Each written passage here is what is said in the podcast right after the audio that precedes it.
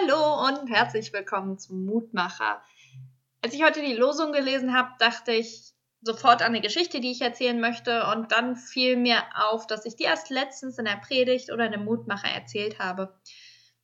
Von einem Studienkollegen, der für seine erste Predigt die Zeugen Jehovas verfolgt, um dann festzustellen, wie sehr es ihn beeindruckt, wie offen und stark die Zeugen Jehovas für ihren Glauben eintreten in der Fußgängerzone und umgekehrt, wie schwer es ihm eigentlich fällt, genau das zu tun. Und als ich mich so erwische, dass ich eine Geschichte schon wieder erzählen will, merke ich, dass es einfach Geschichten gibt, die sind so gut, dass man sie immer wieder erzählen will. Sogar wenn man weiß, dass man sie dem Gegenüber schon mehrfach erzählt hat. Weil sie einen begeistern oder einen amüsieren, weil sie einem irgendwie wichtig sind. Jeder, der schon länger mit einem Menschen zusammenlebt, weiß genau, wovon ich rede. Wir wiederholen Dinge, die uns wichtig sind. Deswegen wiederholen wir auch in jedem Gottesdienst das Vaterunser und das Glaubensbekenntnis, weil es uns wichtig ist zu bekennen, zu bezeugen, dass das unser Gott ist. Dass wir zu diesem Gott stehen, der zu uns steht. Ähnlich macht es das Volk Israel bei der Gründung des Staates, soweit man hier von einem Staat sprechen kann, im Alten Testament, direkt nach der Landnahme.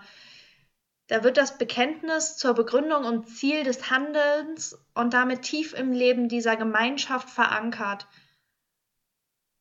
die sich immer wieder darin wiederholt, dass sie zu Gott gehört.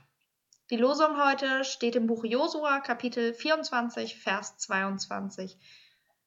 Josua sprach zum Volk: Ihr seid Zeugen gegen euch selbst, dass ihr euch den Herrn erwählt habt, um ihm zu dienen.